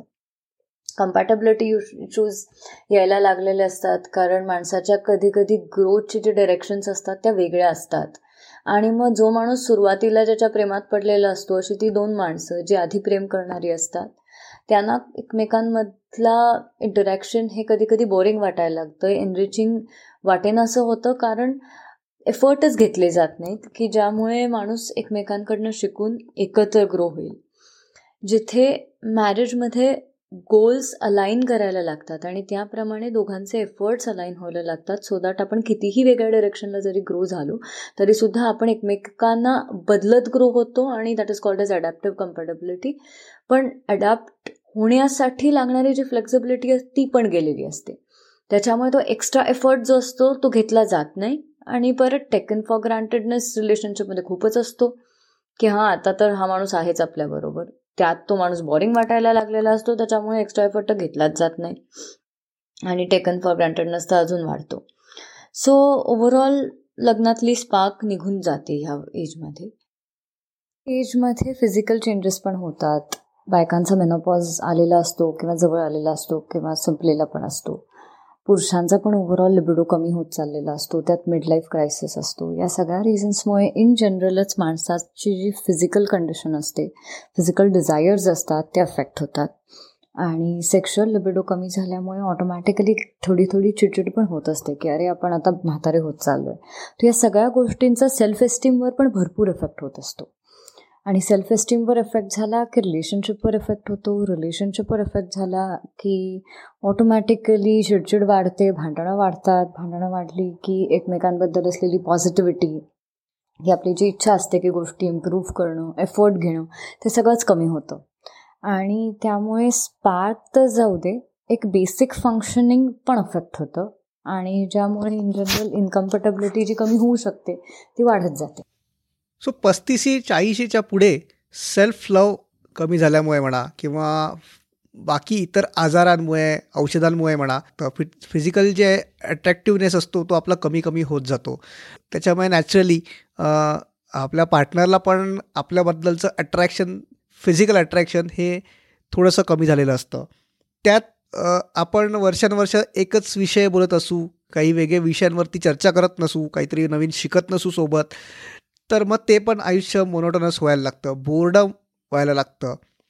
आणि टॉक्झिक रिलेशनशिप असेल तर मग त्याचा जो सॅच्युरेशन पॉईंट येतो असतो तो पण या वयात येतो की आता बस याच्यापुढे सहन नाही करू शकत. आणि या सगळ्या कारणांमुळे या वयातले डिवोर्स केसेस वाढत चाललेले आहे. हा आवाज होता चितकला मुळे यांचा. पुढे जायच्या आधी एक ही माहिती. आपले आजचे जे स्पॉन्सर्स आहेत प्रफुल्लता प्रकाशन त्यांची श्री काका विधाते लिखित बाजीराव पेशवे यांच्यावरची कादंबरी देवयोद्धा ही सगळ्यांनी नक्की विकत घेऊन वाचावी. कारण बाजीराव हे सर्वार्थाने थोरले होते. युद्धकलेत माणुसकीत अश्वकलेत मैत्रीत राजकारणात राजनिष्ठेत कुटुंबवत्सलेत ते थोरले होते. त्यांचे हे थोरले पण एवढे विराट आणि विशाल झाले की आजही देशाच्या कानाकोपऱ्यात तुम्हाला तुमक्या बाजीराव हो क्या? किंवा बाजीराव का बेटा? अशा म्हणी वाक्प्रचार रूढ झालेले आहेत. तीन शतकांनंतरही लोक बाजीराव हा शब्द विसरले नाहीत. थोरले बाजीराव पेशवे समजून घेण्यासाठी नक्की वाचा देवयोद्धा.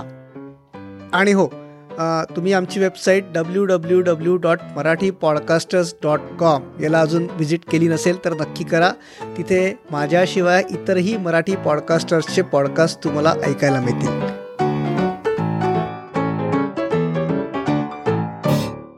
आता आपण हे बघूया की सेक्शुअल कारण काय असतात बाबा? या गोष्टी होण्यासाठी म्हणजे मिडल एजेड कपल्समध्ये सेपरेशन किंवा डिव्होर्स होण्यासाठी.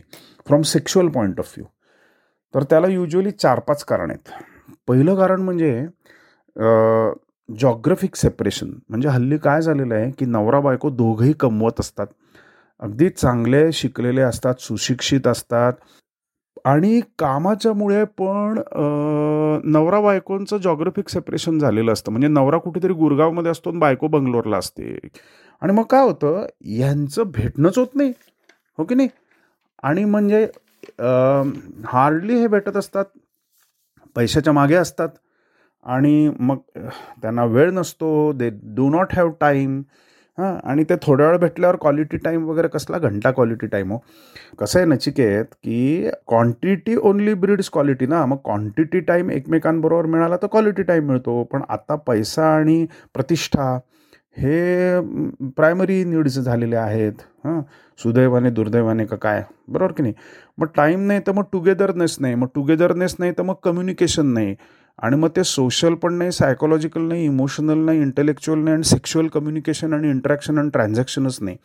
मग होतं काय की हे जॉग्राफिकली सेपरेटेड जे लोक असतात त्यांचं नातं विरत जातं. हां? कसं आहे नातं कुठलंही असलं नातं झालं एस्टॅब्लिश पण ते जोपासायला लागतं ना.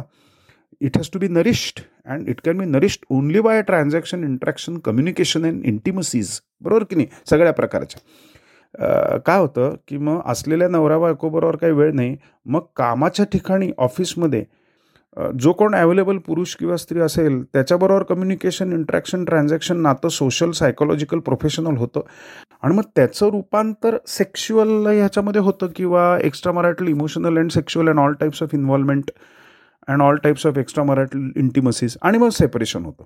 तर जॉग्रफिक सेपरेशन आता पुढचं जे सेपरेशन असतं किंवा नॉन अवेलेबिलिटी म्हणू तर त्याचं कारण म्हणजे फिजिकल नॉन अवेलेबिलिटी म्हणजे जॉग्रफिकली नवरा बायको एकाच घरात राहत आहेत पण नवरा किंवा बायकोला कोणाला तरी जबरदस्त काहीतरी आजार झालेला आहे. आणि त्याच्यामुळे तो अम, खितपत पडलाय खेळलाय he or she has a vegetative survival मग अशा ठिकाणी सुद्धा जर एखाद्या म्हणजे स्त्री आजारी असेल तर नवरा आणि पुरुष आजारी असेल तर त्याची बायको ह्यांना कुठल्याच प्रकारचं ते इंटिमसी आणि मा मॅरेज आणि ते मॅरे मॅरेजमधलं नातंच एन्जॉय करता येत नाही. इमोशनली पण नाही सेक्शुअली पण नाही. कारण की तो खितपत आहे ना बेडवरती. मग तो फिजिकली नॉन अवेलेबिलिटी असते त्याची. जॉग्रफिकली आहे तो बरोबरच आहे. मग मग ह्याच्यामध्ये खूप व्हेरिएशन्स असतात बरं का. माझ्याकडे इतके पेशंट आले आहेत अगदी गंमत जम्मत सांगतो मी तुला. सगळ्या आणि हे मी पुन्हा सांगतोय हे सगळं मी क्लिनिकली स्वतः मॅनेज केलेलं आहे ट्रीट केलेलं आहे.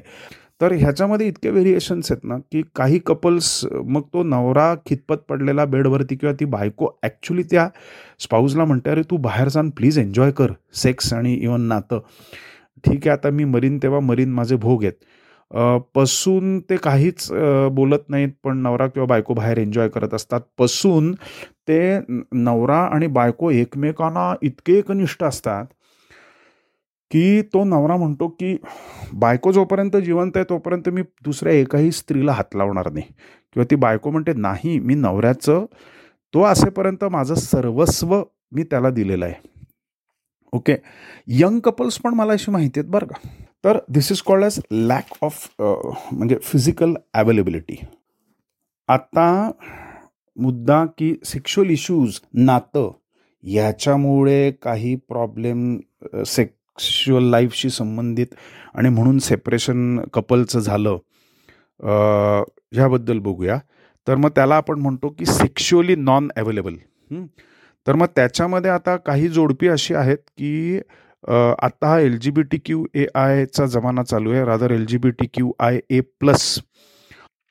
तर हे आता आता आपल्या भारतामध्ये ओपननेस सुरू झाला आहे पण असं खूप गेल्या दहा बारा वर्षामध्ये मला असं जाणवलं आहे की डिव्होर्सचं कारण इनफर्टिलिटीचं कारण आणि नॉन कन्झ्युमेशन ऑफ मॅरेजचं कारण. म्हणजे मॅरेज झालं आहे पण संभोगच झालं नाही आहे याचं कारण असं की त्या नवरा बायकोमधला एक कोणतरी होमोसेक्शुअल किंवा L G B T Q I कम्युनिटीमधला आणि एक ज्याला आपण सिस मेल किंवा सिस फिमेल हिटरोसेक्शुअल ओके आणि मग त्यांच्यामुळे त्यांच्यामध्ये होणारे वाद मग त्या तो जो जर का L G B T Q I ह्या लोकांना एक्झिस्टेन्शियल आयडेंटिटी आणि सेल्फ एस्टीम क्रायसिस असतो अजूनही भारतामध्ये कमआउट होत नाही.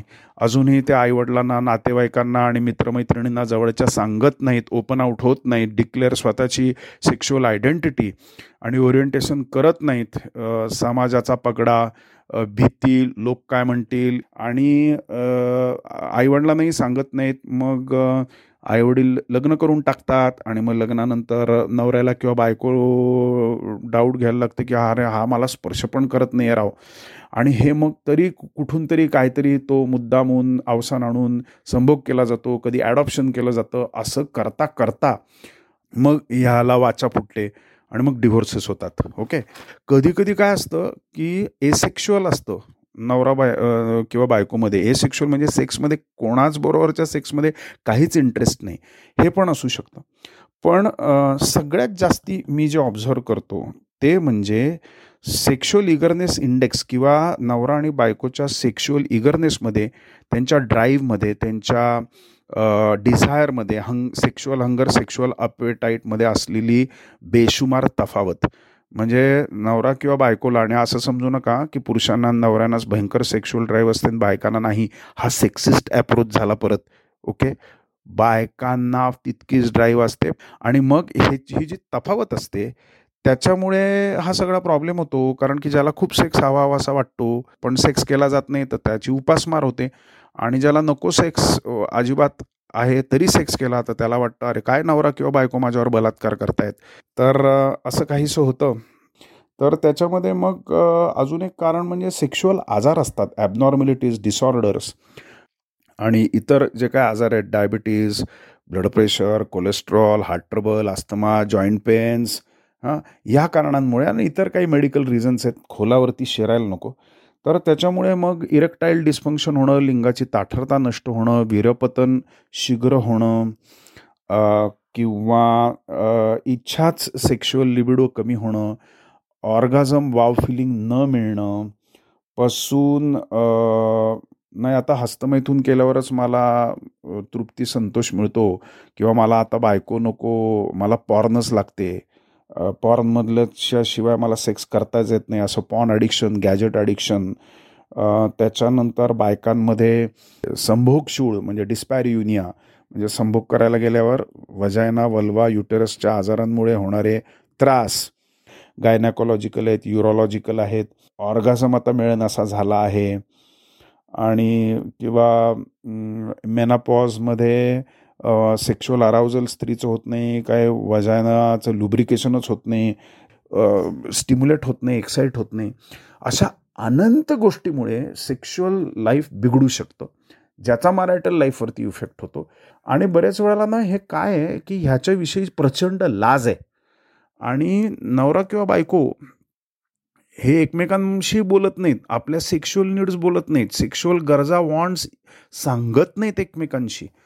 घरच्यांना सांगितलं जात नाही मुलांना सासू सासऱ्या आईवडिलांना सांगितलं जात नाही कारण की ओपननेसच नाही आहे ना.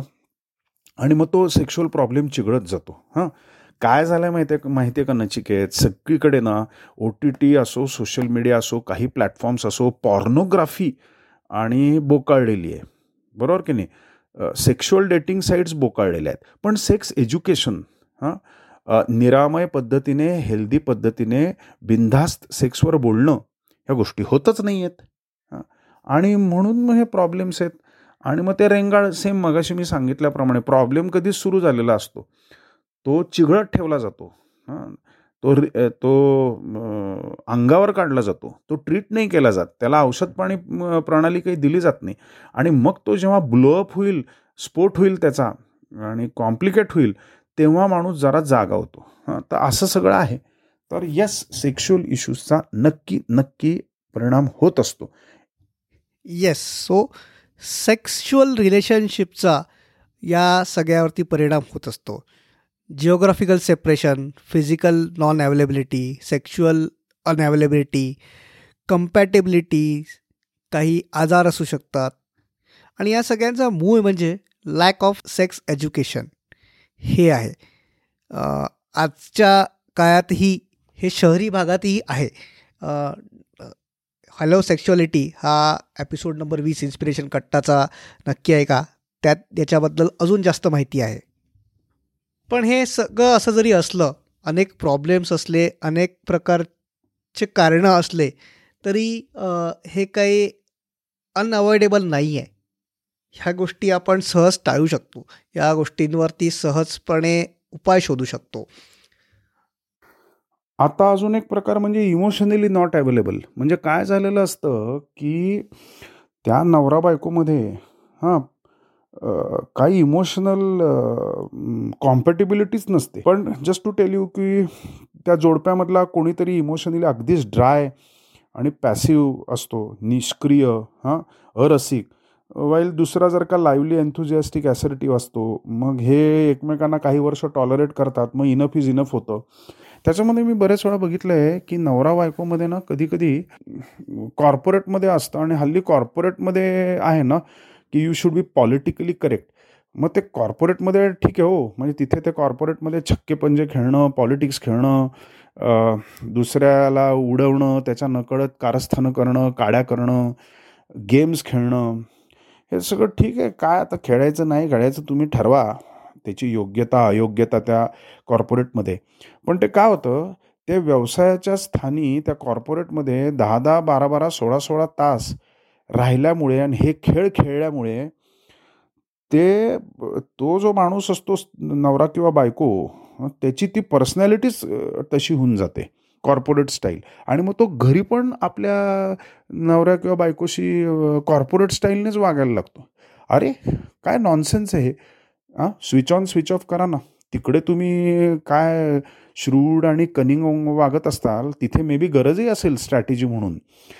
त्याच्यावर मला काहीच बोलायचं नाही आहे हां कंपन्यांमध्ये आणि इंडस्ट्रीजमध्ये पण इथे आपल्याच माणसाशी आपल्या घरामध्ये आपल्या नातेवाईकाशी इमोशनल छान राहून ओपन राहून अत्यंत निरामय आणि निर्मल आणि इनोसंट पद्धतीने राहायचं आणि नातं टिकवायचं सोडून आपल्या नवरा बायकोशी काय तुम्ही खेळताय पॉलिटिक्स हां म्हणजे मग त्याच्यामध्ये इम्प्लिसिटच बोलणं वेगच काहीतरी बोलणं टोमणेच मारणं सारख्याजम हां आपल्या जो एक जोडप्यामधले एक जण दुसऱ्याला.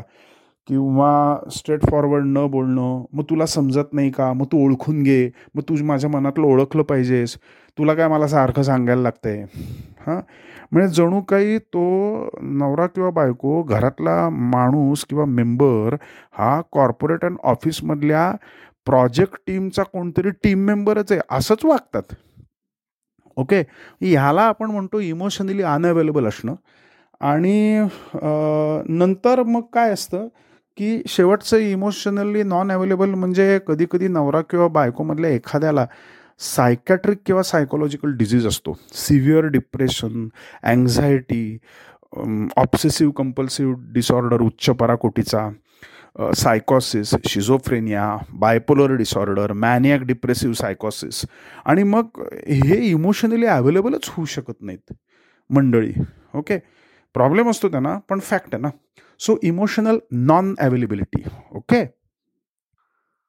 आता शेवटचा जो भाग आहे तो म्हणजे इंटलेक्च्युअली नॉट अवेलेबल म्हणजे मला अशी कपल्स माहिती आहेत की लग्न झालं आहे अगेन ते अरेंज असू दे किंवा लव्ह मॅरेज असू दे पण दोघांपैकी एक अतिशय superiorly intelligent I am saying intelligent need not necessarily educated आणि मग काय होतं भले तो सेक्स झाला किंवा संसार जरी झाला तरी त्या इंटेलिजंट माणसाला आणि इवन लेस इंटेलिजंट माणसाला ते दुसऱ्याबरोबरचा कंटाळायला लागतो समूह. कारण की लग्न म्हणजे काय नुसतं संसार आणि लग्न म्हणजे काय नुसतं सेक्स नाही ना? तर लग्नामध्ये मितवा असायला लागतो. मित्र तत्वज्ञ आणि वाटाड्या. आणि तत्वज्ञ याच्यामध्ये खूप गप्पा खूप संवाद वेगळ्या वेगळ्या विषयावरती व्हायला पाहिजेत.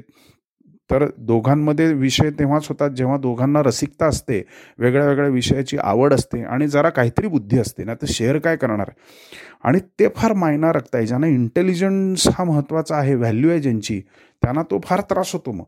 हां आणि कॉग्निशन ज्याला आपण म्हणतो. सो कॉग्नेटिव्ह नॉन अवेलेबिलिटी वैचारिक प्रज्ञा आणि बुद्धी लेवलची अनअवेलेबिलिटी म्हणजे एक पार औरंगजेब असतो दुसरा भयं दुसऱ्याला भयंकर कलेची आवड असते.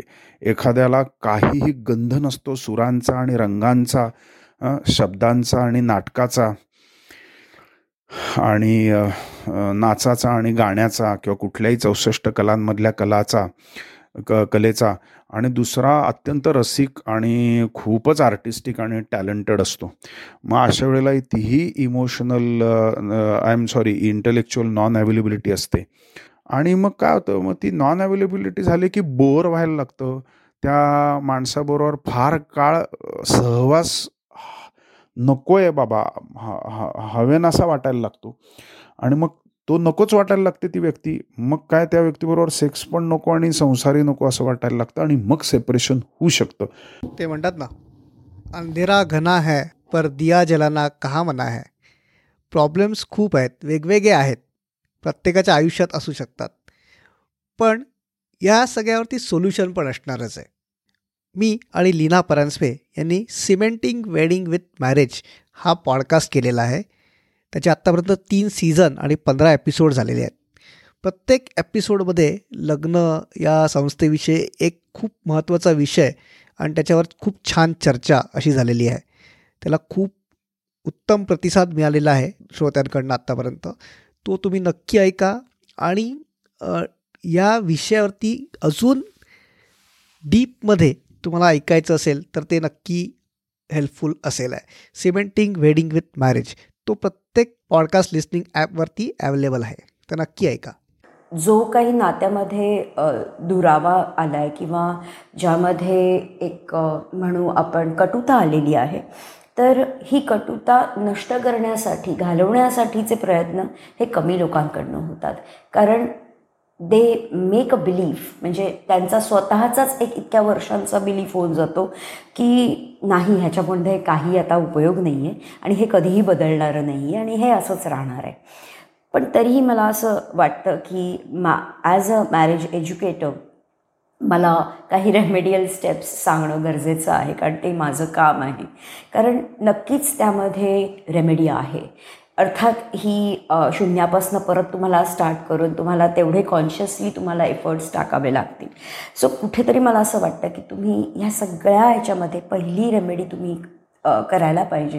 ती म्हणजे सेल्फिश असणं.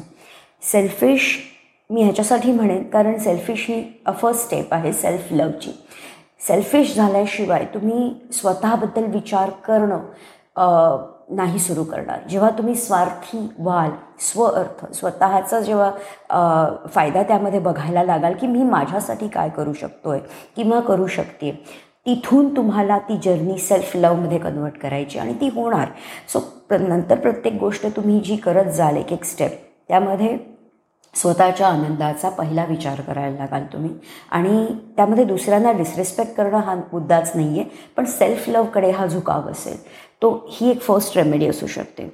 दुसरी आहे की तुमच्या पार्टनरबरोबर तुमचं नाही जमत आहे किंवा इतक्या वर्षामध्ये एक थोडी कटुता जरी आली असेल मे बी सायलेंट मॅरेज असू शकतं काही लोकांचं. पण हे तुमच्या पार्टनरला कळ कळणं गरजेचं आहे की मी खूप जास्त अंडर प्रेशर आहे किंवा मी खूप जास्त ओव्हरबर्डन आहे. आणि हे तुम्हाला इफेक्टिव्ह कम्युनिकेशन जसं मी नेहमी म्हणते शब्द नीट वापरून वेळ काळ बघून तुमचा टोन हे बघून तुम्हाला कम्युनिकेशन करायला लागेल. तर त्याला ते त्याच्या भाषेमध्ये कळेल आणि मग तो किंवा ती कोणी असेल तो तुम्हाला फॉलो करायला लागेल. म्हणजे त्याला तो ऐकण्याच्या मोडमध्ये जाईल. तो ऐकण्याच्या मोडमध्ये गेल्यानंतर पार्टनरबद्दल बोलते मी. तो ऐकण्याच्या मोडमध्ये गेल्यानंतर मग मग तो समजेल की नक्की त्या- त्याला रिअलाईज होईल की आपली चूक काय आहे. आणि मग त्या गोष्टीतनं तुम्ही पुढे ही हा जो इश्यू आहे तुमचा जो काही इश्यू असेल तो तुम्ही सॉल्व करू शकाल. पुढचा अजून एक मुद्दा येतो आहे की एक रियालिटी चेक देण्याची गरज आहे. की आत्ता आपलं मूल मे बी बारा वर्षाचं असेल किंवा मे बी पंधरा वर्षाचं असेल अठरा वर्षाचं असेल. तर हे मूल आज दहा वर्षामध्ये ऑटोमॅटिकली सेटल होईल करिअरमध्ये सेट होईल. आणि त्यानंतर मग मग मुलं ग्रो झाल्यानंतर आपण थोडेसे मोठे झालेले असू अजून दहा वर्षांनी तर आपले फायनान्शियल इश्यू असतील तर ते कुठेतरी सेटल झालेले असतील. कुठेतरी आपण रिझॉल्व्ह केलेलं असू आपण कुठेतरी एक तो जो स्ट्रेन आहे तो जो पेन आहे त्या पेनमधनं आपण थोडं बहुत यु नो सेटलमेंट लेवलला गेलेलो असू. आणि त्यानंतर आपण आपलं आयुष्य आपण कसं आपण घालवू शकतो? ह्याचा एक रियालिटी चेक द्यायची गरज आहे. कारण आत्ताची परिस्थिती ही तेव्हा राहणार नाही आहे परिस्थिती सतत बदलत असते. तर त्याप्रमाणे आपण कसं डील करू शकू? त्या गोष्टी आपल्याला आत्ता जाणण्याची गरज आहे. कारण पुढे गेल्यानंतर माणूस नेहमी मागच्या गोष्टीवरती हसत असतो की अरे कस कसा मी होतो किंवा कशी मी होते? मी कसं हे डील केलं? मी हे असं करायला हवं होतं? तर इन्स्टेड ऑफ दॅट आत्ताच जर तुम्ही हा विचार केलात की दहा वर्षांनी मी माझ्या पार्टनरसोबत बघते का? कारण मुलं मोठी झालेली असतील. तर मी आम्ही दोघं एकमेकांना बघतोय का? एकमेकांबरोबरचं आयुष्य बघतोय का? हे जरी आपण बघितलं तरी हा रियालिटी चेक तुम्हाला एक साधारण एक ऑब्झर्वेशन जर का तुम्ही केलं तुमच्या आत्तापर्यंतच्या वागण्याचं आणि त्यामध्ये केलेल्या बदलानंतरचं तुमचं जे आयुष्य असेल तर ते तुम्हाला जास्त उपयोगी पडेल असं मला वाटतं. आणखीन महत्त्वाची पुढची रेमेडी अशी आहे की just take a break and observe आणि हे मी स्वतः माझ्या लग्नामध्ये केलेलं आहे. कारण माझं दुसरं लग्न जे झालं तेच जवळजवळ सो एकेचाळीसाव्या वर्षी झालं. त्यामुळे it was very difficult for me and Suhas both of us you know to manage it त्याचा त्याचा पास्ट होता माझा पास्ट होता. आणि त्यानंतर ऑलमोस्ट दोन ते अडीच वर्ष गेली सम एकमेकाला समजण्यामध्ये. आणि त्यानंतर जे काही त्याचे रिपॉकशन्स होते त्यावरती डील करताना खूप जास्त डिफिकल्ट केलं मला. सो ह्या गोष्टीत एक ब्रेक घेण्याची गरज असते. मे बी तुम्ही एक पंधरा दिवसाचा ब्रेक घ्या एक महिन्याचा ब्रेक घ्या तीन महिन्याचा ब्रेक घ्या. पण ह्या ब्रेकमध्ये तुम्ही नातं तोडत नाही आहात पण तुम्ही स्वतःसाठी ब्रेक घेताय जस्ट टू ऑब्झर्व आणि त्या ब्रेकमध्ये जास्त इवन व्हर्च्युअलीसुद्धा तुम्ही कॉन्टॅक्टमध्ये नाही राहता कामा. कारण जेवढे तुम्ही एकमेकांपासून दूर असाल तुम्हाला स्वतःला हे ऑब्झर्व करणं सोपं जाईल की नक्की काय मिस होत आहे नक्की काय चुकतं आहे माझं काय चुकतं आहे किंवा समोरच्याचं काय चुकतं आहे किंवा आपल्या सिच्युएशनप्रमाणे आपल्याला नक्की कसं डील करायला पाहिजे? आणि त्याचा खूप जास्त नातं दृढ होण्यासाठी फायदा होतो असं मला वाटतं. कारण अगदी जिथे कोलाहल चालू आहे क्लेश चालू आहे तिथे एक ब्रेक घेण्याची गरज आहे. कारण असं तर आपल्याला आयुष्य जगायचं नाही आहे त्यासाठी आपण नाही लग्न केलेलं आहे. आपण नात्यात नाही आहोत म्हणजे. हे झाले रेमेडीज म्हणजे हे मी चार रेमेडीज दिल्या. सो सेल्फ लव म्हणजे आपण स्वतःवर जेव्हा प्रेम करायला सुरुवात करू तेव्हाच आपल्या जवळच्यांना पण आपण प्रेम करू. इफेक्टिव्ह कम्युनिकेशन हे खूप महत्त्वाचं आहे. या विषयावरती सिमेंटिंग वेडिंग विथ मॅरेजवरचे एपिसोड नक्की आहे का की समोरच्याला आपल्याला जे म्हणायचं आहे ते कुठल्या वेळी कशा भाषेत सांगायला पाहिजे. म्हणजे चिडचिड करून कटकट करून रडवून ह्या सगळ्या गोष्टी करून कधीही इफेक्टिवली कम्युनिकेट करता येत नाही गोष्टी. त्याच्यामुळे इफेक्टिव्ह कम्युनिकेशन हे खूपच जास्त महत्त्वाचं आहे. आत्ता आपल्याला मुलं आपले लहान आहेत. त्याच्यामुळे मुलांना आपली गरज आहे असं आपल्याला वाटतं. पण जेव्हा मुलं इंडिपेंडेंट होऊन जातील आहे त्याच्यानंतर आपण एकमेकासाठी आहोत का? हा विचार करणं आवश्यक आहे. आणि चौथी गोष्ट म्हणजे टेक अ ब्रेक एक ब्रेक घेऊन बघा. काय वाटतं आहे त्या ब्रेकमध्ये बऱ्याचशा गोष्टी क्लिअर होतील. कारण रागाच्या भरात कुठल्याही इमोशन इमोशनल स्टेट ऑफ माइंडमध्ये आपण निर्णय चुकीचे घेऊ शकतो. त्यामुळे ब्रेक घेऊन शांतपणे विचार करून मग निर्णय घ्या जे काय करायचं असेल त्याचा. एक शेवटचा मुद्दा असा सांगायचा सांगावासा वाटतो की जर हे नातं आपल्याला म्हणजे खूप मोनोटोनस झालं आहे किंवा खूप जास्त कंटाळा आला आहे किंवा अगदीच बोर्डम आलेला आहे. तर ह्या बोर्डममध्ये आपण त्या नात्याला एक स्पाइसअप करायला म्हणूया. किंवा रिइग्नाईट द स्पार्क अशासाठी आपण नक्की काय करायला पाहिजे? तर ह्याच्या मी एक क्विकली काही स्टेप्स देते किंवा म्हणजे माझ्यातर्फे मी काही टिप्स सुचवते. त्या बघा त्यातलं एखादी जरी तुम्हाला योग्य वाटत असेल तर तुम्ही ती केलीत तरी ते स्पाइसअप व्हायला मजा येईल म्हणजे. फर्स्ट मुद्दा असा आहे बी द ग्रेट लिसनर हे खूप जास्त महत्त्वाचं आहे. आपल्या पार्टनरला लिसन टू अंडरस्टँड करणं हे फार महत्त्वाचं आहे. ऐकणारे तर सगळेच असतात पण listen to understand is a very important step आणि जेव्हा तुम्ही त्या हे करायला लागाल जेव्हा तुम्ही ऐकायला लागाल तुम्हाला रिअलाईज होईल की अरे काही गोष्टी मी माझ्या पर्स्पेक्टिव्हनी बघत होतो किंवा बघत होते तर मला हे असं अशा पद्धतीने बघायचं आहे. ओके ओके असं असं आहे. अशा पद्धतीने जर केलं तर तुम्ही पार्टनरच्या हॉबीजमध्ये सुद्धा इंटरेस्ट घेऊ शकता जेणेकरून पार्टनर तुमच्याशी कनेक्ट होऊ शकतो किंवा शकते. सेकंड टिप अशी आहे don't pick the tiny issues म्हणजे छोट्या छोट्या गोष्टींमध्ये हे असं का ठेवलं हे असं का झालं? हे मला फोन का नाही केला? किंवा माझा फोन का नाही उचलला?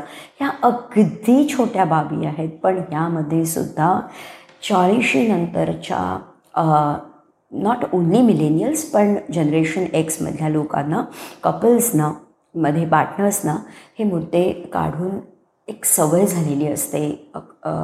चिडचिडेपण आलेलं असतं इरिटेशन असतं. आणि हे साहजिक आहे. पण हे बदलायचं असेल तर त्यासाठी एक कॉन्शियसली स्टेप घेण्याची गरज आहे. निग्लेक्ट करायची इग्नोर करण्याची गरज आहे. छोट्या छोट्या गोष्टींमध्ये इंटरेस्ट घेऊ नका. Think big something big is really going to help you restore your relationship reignite your relationship so मला असं वाटतं ते जास्त बरं पडेल छोट्या मुद्द्यांकडे दुर्लक्ष करणं. तिसरा मुद्दा आहे स्पेंडिंग क्वालिटी टाईम सगळेच म्हणतात की quality time quality time spend करा. म्हणजे नक्की काय करायचं? तर आता हे तुम्हा दोघांना माहिती आहे की तुमच्या नात्याची एक लँग्वेज आहे. तुमच्या नात्याचा एक पॅटर्न आहे. आणि ह्या पॅटर्नमध्ये आपल्या दोघांना कॉमन ग्राउंडवरती काय आवडतं? असे खूप रेअर आहेत कपल्स की ज्यांच्यामध्ये एकही छोटाही मुद्दा कॉमन ग्राउंडवर नाही आहे असे खूप रेअर आहेत कपल्स पण कुठेतरी एक कॉमन मुद्दा असतो. मग तो खाण्याचा असेल मग तो एक्सरसाइज करण्याचा असेल एकत्र एकत्र मूवी बघण्याचा असेल किंवा मी म्हणेन ट्रॅव्हलिंग करता असेल कुकिंग करता असू शकतं की नवीन डिश कुक करायची आहे तर त्याला म्हणजे तुमचा पार्टनर तुम्हाला अगदी किचनमध्ये स्वतः बनवेलच असं नाही पण बाकी दुसरी हेल्प करू नक्कीच करू शकतो किंवा करू शकते असंही असू शकतं. अजून मी म्हणेन की सिंगिंगमध्ये असेल आमच्या नात्यामध्ये बघायला झालं तर आम्ही सिंगिंग हा कॉमन फॅक्टर पकडला. माझा आवाज काही खूप चांगला आहे असं नाही पण Suhas is a versatile singer तर मी त्याला कधी कधी जॉईन करते कॅरॉकेवरती आम्ही एकत्र गाणी गातो. सो हा आम्ही कॉमन पॅटर्न पकडला. तर तुम्ही कुठला तरी एक कॉमन मुद्दा पकडून त्यामध्ये you start the couple activities ज्याने तुम्हाला मदत होईल स्पेंडिंग क्वालिटी टाईम करण्याकरता. म्हणजे तो खरंच क्वालिटी टाईम होईल. भले तुम्ही पंधरा मिनटं का नाही एकत्र असाल पण तो क्वालिटी टाईम देणं गरजेचं आहे. एक थोडी अटॅचमेंट आणखीन वाढते. थोडी एक्साइटमेंट येते. थोडंसं सुदनिंग वाटतं नात्यामध्ये. पुढचा मुद्दा असा आहे कॉन्शियसली इंटिमेट होण्याचा. कारण हे नात हे जे वय आहे ते खूप जास्त सेक्स एन्जॉय करायला पाहिजे आणि के करतात. मी काही त्या क्षेत्रामधली नाही त्यामुळे मला त्यातला एवढा दीर्घ म्हणजे एवढा मला अभ्यास नाही आहे पण इंटिमसी ही इमोशनल लेवलवरती आणणं फार गरजेचं आहे.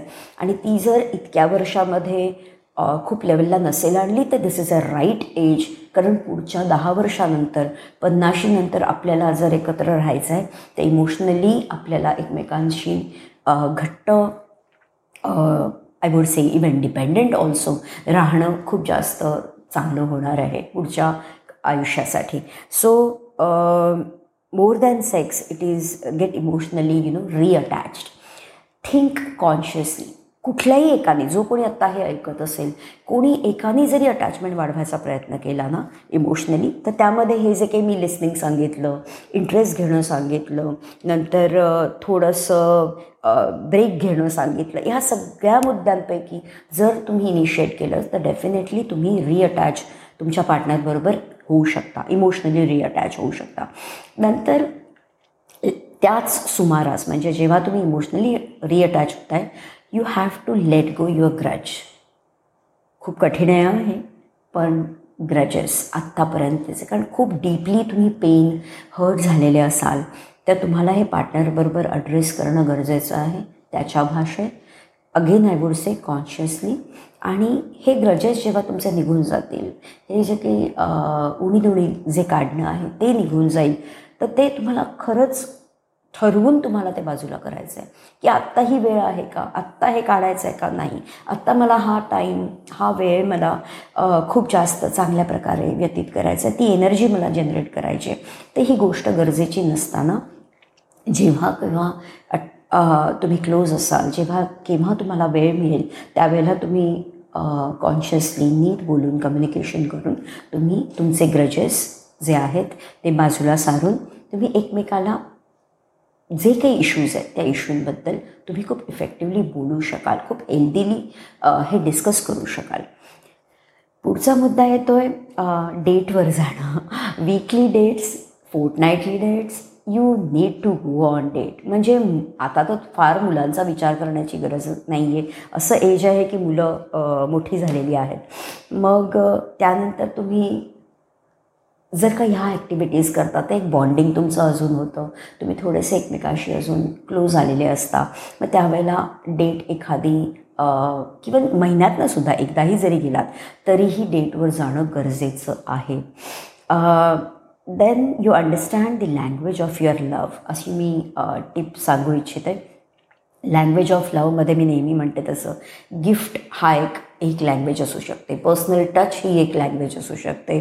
म्युझिक हे लँग्वेज असू शकते. Travelling so anything you decide what your language of love is ज्या काही ग्लोबल लँग्वेज ऑफ लव आहेत त्या मी नाही सांगत आहे. समथिंग युनिक डिफरंट सांगते सो तुम्हाला जर वाटत असेल की ह्यामध्ये म्युझिकनी आपल्याला खूप जास्त आपण जवळ येतो तर just do that take the step for this ना जेव्हा तुम्ही हे समजून घ्याल तेव्हा तुम्ही ती ॲक्टिव्हिटी वीकली वीकमध्ये दोनदा तीनदा हळूहळू अशी सुरू कराल.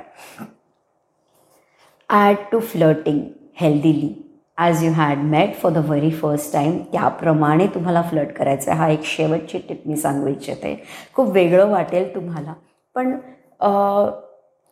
कधी कधी ना एकमेकांकडे नुसतं बघणं एकमेकाचा हात हातात घेणं थोडंसं मजामस्ती करणं थोडा ह्युमर टाकणं आणि त्याचबरोबर हेल्दीली फ्लट करणं ह्या गोष्टींनी एक मजा येते. म्हणजे जसं आपण स्पाइसअप म्हणतो ना ते स्पाइसअप होण्यासाठी ह्याचा खूप जास्त फायदा येतो. आता कटुतेकडनं आपण जेव्हा स्पायसअपकडे जातो तेव्हा ह्या सगळे एफर्ट्स तुम्हाला घेण्याची गरज आहे. पण आय एम व्हेरी शुअर की ह्या व्हॅलेंटाईन डेच्या निमित्ताने तुम्ही स्वतःमधला आधी प्रेम बघाल. स्वतःवर प्रेम करायचं आहे म्हणजे कसं करायचं आहे हे बघाल. आणि त्याचबरोबर तुमचा कंप्लीट तुमच्या नात्यामध्ये बघण्याचा पर्स्पेक्टिव्ह चेंज होईल. जेणेकरून तुम्हाला एक वेगळ्या प्रकारे नवीन एफर्ट्स टाकलेत तर तुम्हाला नवीन रिझल्ट मिळतील असं मला वाटतं. So be a good listener हे माझ्या पर्सनल बाबतीत मला असं वाटतं की हा अवेअरनेस मला खूप थोडा जास्त उशिरा आला. I could not be a good listener when it mattered but that's fine जब जागे तब सवेरा. दुसरं म्हणजे छोट्या छोट्या गोष्टींवरती लक्ष द्यायला नको. क्वालिटी टाईम स्पेंड करायला पाहिजे आणि क्वालिटी टाईम हा प्रत्येकाचा वेगळा असू शकतो. आणि नेहमी असं म्हटलं जातं ना की अपोजिट अट्रॅक्ट्स इच अदर पण ते अट्रॅक्ट करायला पण काहीतरी कॉमन थ्रेड असतो. काहीतरी कॉमन एखादी गोष्ट असतेच ती दोघांनाही आवडेल अशी. त्याच्यावरती थोडासा टाईम स्पेंड करायला हवा. कॉन्शियसली इंटिमेट व्हायला हवं. Let go the grudges forgiveness आपल्या मनात असलं पाहिजे. हायर पर्पज काय आहे आपल्या आयुष्याचा? ते लक्षात ठेवून ज्या गोष्टी झाल्या जे इन्सिडन्सेस झाले ते विसरता जरी नाही आले तरी त्याच्याबद्दल माफ करता आलं पाहिजे. डेट्सवर जायला पाहिजे सारखं सारखं. लँग्वेज ऑफ लव ह्याच्यावरती पण एक एपिसोड आहे सेमेंटिंग वेडिंग विथ मॅरेजचा आणि सगळ्यात मेन म्हणजे फ्लर्टिंग की नवीन लग्न झाल्यावर आपण जसं फ्लर्टिंग करतो तसं चाळीशीत पण करता आलं पाहिजे आणि करायला हवं. मिडल एजमध्ये लग्नात जर स्पार्क आणायची असेल तर ते तितकं अवघड नाही हां. जरी सेक्शुअल लिबिडो अफेक्ट झालेला असेल किंवा मे बी थोडंसं आपण जाड झालो असू तरीसुद्धा देर आर मेनी वेज की ज्याच्यामुळे आपण आपल्यामधली इंटमसी वाढवू शकतो. सगळ्यात महत्त्वाचं म्हणजे आपण त्या एजमध्ये आपल्या ग्रोथच्या पीकवर असतो. त्याच्यामुळे आपण जे काही ग्रो होतोय ते पार्टनरबरोबर शेअर करून इंटलेक्च्युअल बॉन्ड वाढवणं ही एक मोठी ऑपॉर्च्युनिटी असते. मुलं मोठी झालेली असतात थोडं आपल्याला ॲज अ कपल वेळ मिळायला लागलेला असतो. कधी सनराईज बघणं कधी सनसेट बघणं कधीतरी वॉकला जाणं नेचर बरोबर एन्जॉय करणं. अशा वेजनी आपल्याला ॲस्थेटिक इंटिमेसी वाढवता येते. नवीन काहीतरी शिकता येतं. क्रिएटिव्ह गोष्टी म्युझिक असू दे काहीतरी आर्ट फॉर्म असू दे कुठली क्रिएटिव्ह गोष्ट असू दे की ज्याच्यामुळे आपण काहीतरी एकत्र छान नवीन करतोय ह्याची जी फिलिंग असते. अगदी गार्डनिंगसारखी गोष्ट सुद्धा. किंवा ऑर्फनेजमध्ये व्हिजिट करणं काहीतरी सोशल करणं ज्यामध्ये आपल्याला फुलफिलिंग वाटतं काहीतरी मिनिंगफुल अशी गोष्ट एकत्र करणं ह्यामुळे पण आपण मनानं एक झाल्याची फिलिंग येते. रिक्रिएशनल ॲक्टिव्हिटीज तर तसे कपल्स करतच असतात पण तरी सुद्धा चांगल्या लेवलच्या रिक्रिएशनल ॲक्टिव्हिटीज करणं म्हणजे मे बी मूवीजना जाणं चांगल्या मूवीजना जाणं फिल्म क्लब्स जॉईन करणं कॉन्सर्ट्सना जाणं किंवा स्पोर्ट्समध्ये ज्यांना इंटरेस्ट असेल मॅरेथॉन्सनं पार्टिसिपेट करणं जिमला एकत्र जाणं. सो असल्या वेगळ्या वेगळ्या ॲक्टिव्हिटीज एकत्र करून बॉन्ड इम्प्रूव्ह होतो. वर्क रिलेटेड डिस्कशन्स करणं पण खूप इम्पॉर्टंट असतं. कारण त्यावेळेला चॅलेंजेस खूप असतात. सो एकमेकांच्या ग्रोथचा आपल्याला फायदा करून घेणं दुसऱ्याकडनं शिकणं ह्या प्रोसेसमध्ये आपण खूप एनरिच होत असतो. इतकी वर्ष एकत्र आल्यामुळे कमिटमेंट तर असतेच पण at the same time conflicts पण भरपूर असतात. सो कॉन्फ्लिक्ट्स रिझॉल्व्ह करून एकमेकांना ब्लेम करण्यापेक्षा झालेल्या चुकांमधनं शिकून स्वतःला आणि ओव्हरऑल रिलेशनशिपला कसं इम्प्रूव्ह करता येईल ह्याच्यावर आपण फोकस ठेवला की ऑटोमॅटिकली आपल्या पार्टनरबद्दल प्रेम वाटायला लागतं. आणि कम्युनिकेशन तर सगळ्यात इम्पॉर्टंट गोष्ट आहे. कारण आपलं जर कम्युनिकेशन आपल्या पार्टनरवर ओपन असेल तर आपले एक्सपेक्टेशन शेअर करणं ऑफकोर्स ज्या रिअलिस्टिक आहेत त्या त्याच्यावर एकत्र एफर्ट घेणं दुसऱ्याच्या पण एक्सपेक्टेशन समजून. आणि मग वाटलेल्या वाईट वाटलेल्या गोष्टी किंवा ज्या गोष्टी हर्ट झालेल्या असतील त्या गोष्टीला दुसऱ्याला हील करायला मदत करणं आधी स्वतः हील होणं आधी स्वतःला आनंद देणं आणि मग दुसऱ्याच्या आयुष्यात आनंद क्रिएट करण्याचा एफर्ट घेणं. कारण ह्या एजमध्ये युजली सेल्फ लव्हची किंमत गेलेली असते आणि माणूस कंप्लेन मोडमध्ये जास्त असतो. सो पहिल्यांदा स्वतःवर फोकस करून स्वतःच्या मनाचा पीस एन्शुअर करून स्वतःचा आनंद स्वतःची ग्रोथ हे केल्यानंतर तेवढी पॉझिटिव्हिटी आपल्यामध्ये येते की आपण आपल्या पार्टनरला पण त्या पॉझिटिव्हिटीमध्ये ओढतो. आणि ओव्हरऑल दोघं एकत्र पॉझिटिव्ह होऊन पीसफुल होऊन ग्रो होण्याचा प्रयत्न करतो. या एजमध्ये माणूस इन जनरल स्पिरिच्युअली पण बराच ग्रो झालेलो असतो. लाईफमध्ये एक्सपिरियन्सेस जे कमी जास्त येतात त्यामधनं वाईज झालेला असतो. विजडम जे आपल्याला मिळतं ते एकमेकांशी शेअर करून किंवा काहीतरी नवीन आयुष्यात आणून की ज्यामुळे आपण स्पिरिच्युअली ग्रो होऊ. अशा वेगळ्या वेगळ्या वेजनं आपण एकत्र येऊ शकतो. स्पिरिच्युअल इंटिमसी या एजमध्ये सगळ्यात जास्त इम्पॉर्टंट इंटिमसी असते की ज्यामुळे माणूस जास्त अजून जवळ येईल आणि त्यामुळे फिजिकल अट्रॅक्शन सुद्धा खूप वाढतं. स्पिरिच्युअल इंटिमसी कशी मिळवता येईल? मेडिटेशन एकत्र वॉकला जाणं झाडं लावणं फिरायला जाणं की जिथे आपण नेचरच्या अजून जवळ जाऊ टेकडीवर असेल नाही तर समुद्रावर असेल. अशा वेगळ्या वेगळ्या छोट्या छोट्या गोष्टींनी माणसाला जास्त नेचरशी क्लोज फील झाल्यामुळे किंवा तुम्ही देवाचं काही करत असाल तर त्या बाबतीत एकत्र काही केल्यामुळे इन जनरल स्पिरिच्युअल ग्रोथ होते. आपल्या आयुष्यात आलेले एक्सपिरियन्सेस एकमेकांशी शेअर करून त्यातनं शिकून ग्रो होणं यामध्ये पण स्पिरिच्युअल ग्रोथ असते. सो स्पिरिच्युअल इंटमेसी आल्यानंतर आपण सोलमेट्स या सेन्समध्ये जास्त एकत्र येतो. आणि ती इंटमेसी आपण जर फॉलो केली तर आपल्या सेक्शुअल एनर्जीज पण हळूहळू रेझोनेट व्हायला लागतात. कारण अल्टिमेटली सेक्स असू दे नाही तर फिजिकल इंटमेसी असू दे हे दोन आत्मांना एकत्र आणण्यासाठी एक प्रोसेस असते. ती विमानात अनाउन्समेंट असते ना? कृपया दूसरों की सहायता करने से पहले खुद का मास्क पहन ले। तसंच आहे सेल्फ लव स्वतःवर प्रेम केलं स्व स्वतःबद्दलच्या गोष्टींना महत्त्व दिलं स्वतःचे स्वप्न पूर्ण करण्याचा प्रयत्न केला स्वतःचे पॅशन फॉलो केले की आपण इतरांवर पण प्रेम करायला लागतो. सो सेल्फ लव हे खूप महत्त्वाचं आहे. आपलं नाटक टिकवून ठेवण्यासाठी फुलवण्यासाठी आणि मिड लाईफमध्ये त्याच्यात परत एकदा ते स्पाइसअप करण्यासाठी. आता mid age married life spice up कसं करता येईल? तर काही नाही कुठला प्रॉब्लेम असेल तर पहिल्यांदा तो तुमच्या डॉक्टरला सेक्सॉलॉजिस्टला मॅरेज काउन्सिलरला सायकोलॉजिकल काउन्सिलरला सायकॅट्रीला रिपोर्ट करा. त्याच्यानंतर तो काय प्रॉब्लेम आहे तो सॉल्व करून घ्या. नंतर मी असं म्हणेन की बेड लाईफ चांगलं ठेवा सेक्स लाईफ चांगलं ठेवा. त्याच्यासाठी आमच्यासारख्या लोकांकडनं सेक्स एज्युकेशन आणि authentic medical scientific sexual information घेणं हे गरजेचं आहे ज्याच्यामुळे बेड लाईफ छान करता येईल. त्या बेड लाईफमध्ये रतिप्रीती प्रणय शृंगार रोमांस ठेवा. वेगळ्या वेगळ्या प्रकारचे इंटिमसीस ठेवा. एकमेकांना वेळ द्या टुगेदरनेस द्या टाईम द्या सतत आदनमधनं हनीमून करत जा एकमेकांचा सहवास द्या सत्संग करा हां? आणि अर्थात ओव्हरऑल आपली मेडिकल आणि फिटनेस आणि तब्येत हेल्थ चांगली पाहिजे. कारण की एक्झॅक्टली याच एज अराउंड सगळे वेगळे वेगळे आजार जडत असतात. आणि त्याचाही मनावरती परिणाम होत असतो. मग मला डायबिटीज झाला blood pressure cholesterol heart trouble और याव ट्याव चाव म्याव. आणि मग त्याचा त्याच्यामुळे आलेलं म्हणजे मेडिकल प्रॉब्लेम्समुळे आलेलं स्ट्रेस आणि डिप्रेशन आणि त्याच्यामुळे झालेला नात्यावरती आणि मॅरेजवरती इफेक्ट अशी पण ही एक शृंखला असते.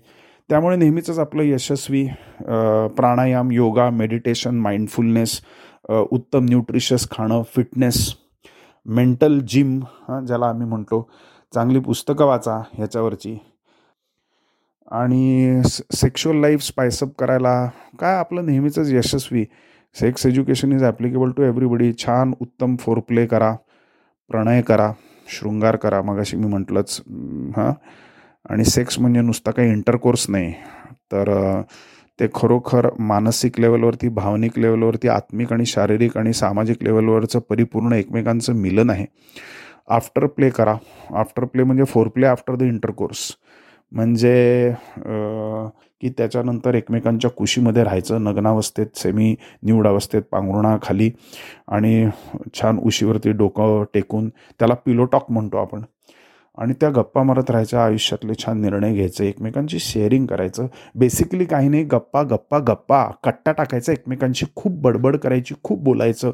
हां? अरे एक वेळ वितंड वाद परवडला पण जिथे संवादच नाही त्या नात्याला काही अर्थ आहे का? And the fundamental is communication बोला ना. मग नाही तर मुके जनावरांना आपल्यामध्ये काय फरक आहे? एक तर मुके जनावरांसारखा सेक्स करू नका. माणसासारखा सेक्स करा. म्हणजे एकदम रसिकतेने आणि वेगळ्या वेगळ्या पद्धतीने. आणि बोला. आणि मग त्याच्यामध्ये छानपैकी ना बेसिकली जॉय घ्या. म्हणजे तुमच्या लग्नाच्या संसाराच्या ताटामध्ये लग्नाचा कुठली तरी छान रेसिपी पाहिजे. मुरलेला मोरावळा हां. रेसिपी पाहिजे.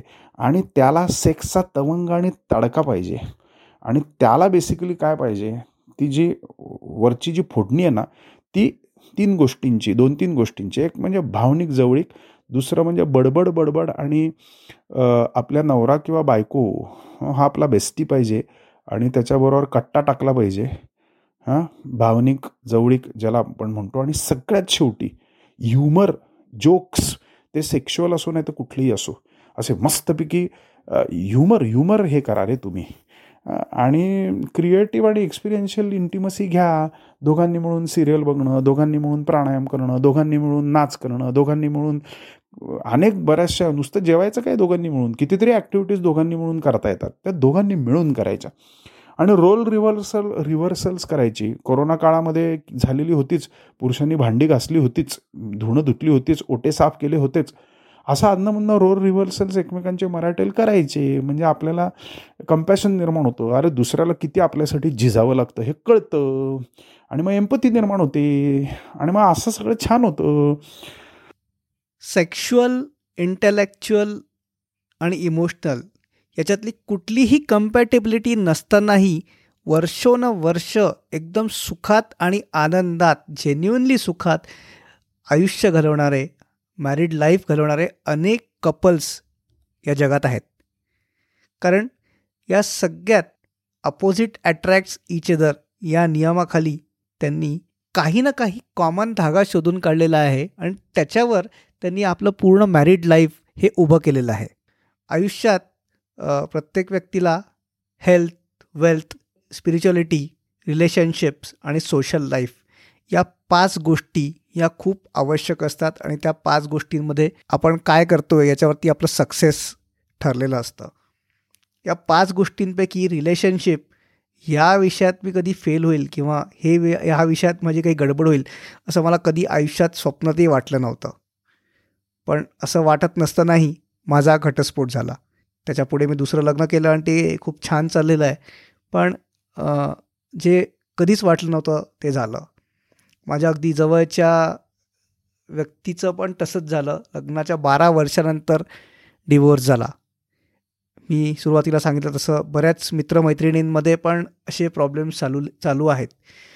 त्याच्यामुळे जर कोणाला असं वाटत असेल की हे तिकडे काहीतरी होतं आहे पण आपल्याकडे हे कधीच होणार नाही. आपल्यापर्यंत ही गोष्ट कधीच येणार नाही. तर कृपया कृपया असं कधीच वाटू देऊ नका. आयुष्यात कुठलीही गोष्ट कधीही होऊ शकते. त्याच्यामुळे असं काही होण्याच्या आधीच आपल्या पार्टनरशी परत एकदा नव्याने संवाद साधणं सुरू करूया. त्या मिडलाईफमध्ये जो काय मोनोटोनसपणा आलेला आहे जो बोरिंग आयुष्य होत चाललेलं आहे. त्याला परत एकदा स्पाइसअप करण्यासाठी ह्या ज्या सगळ्या टिप्स या लोकांनी दिल्या त्याचा वापर करूया. अजूनही काहीतरी क्रिएटिव्ह होऊन आपण आपल्या टिप्स किंवा आपण आपले मेथड्स शोधून काढू शकतो. पण ते सगळं करून आपली लाईफ परत एकदा स्पाइस त्याच्यात ॲड करू आणि मस्त मजा करू. आजच्या भागात ज्या लोकांचा सहभाग होता डॉक्टर प्रसन्न गद्रे त्यांचं कोथरूड पुणे येथे सेक्शॉलॉजिस्ट आणि डर्मिटॉलॉजिस्ट ते आहेत कॉस्मेटॉलॉजिस्ट ते आहेत त्यांचं इथे क्लिनिक आहे. या विषयावरती त्यांचे पुस्तकं पण आहेत. अनेक ठिकाणी त्यांचे भाषणं झालेली आहेत सेमिनार्समध्ये पेपर प्रेझेंटेशन झालेले आहेत आणि या विषयातले एक्सपर्ट ते आहेत. चितकला मुळे ही एक लाईफ रिलेशनशिप आणि सेक्शुअल वेलनेस कोच आहे.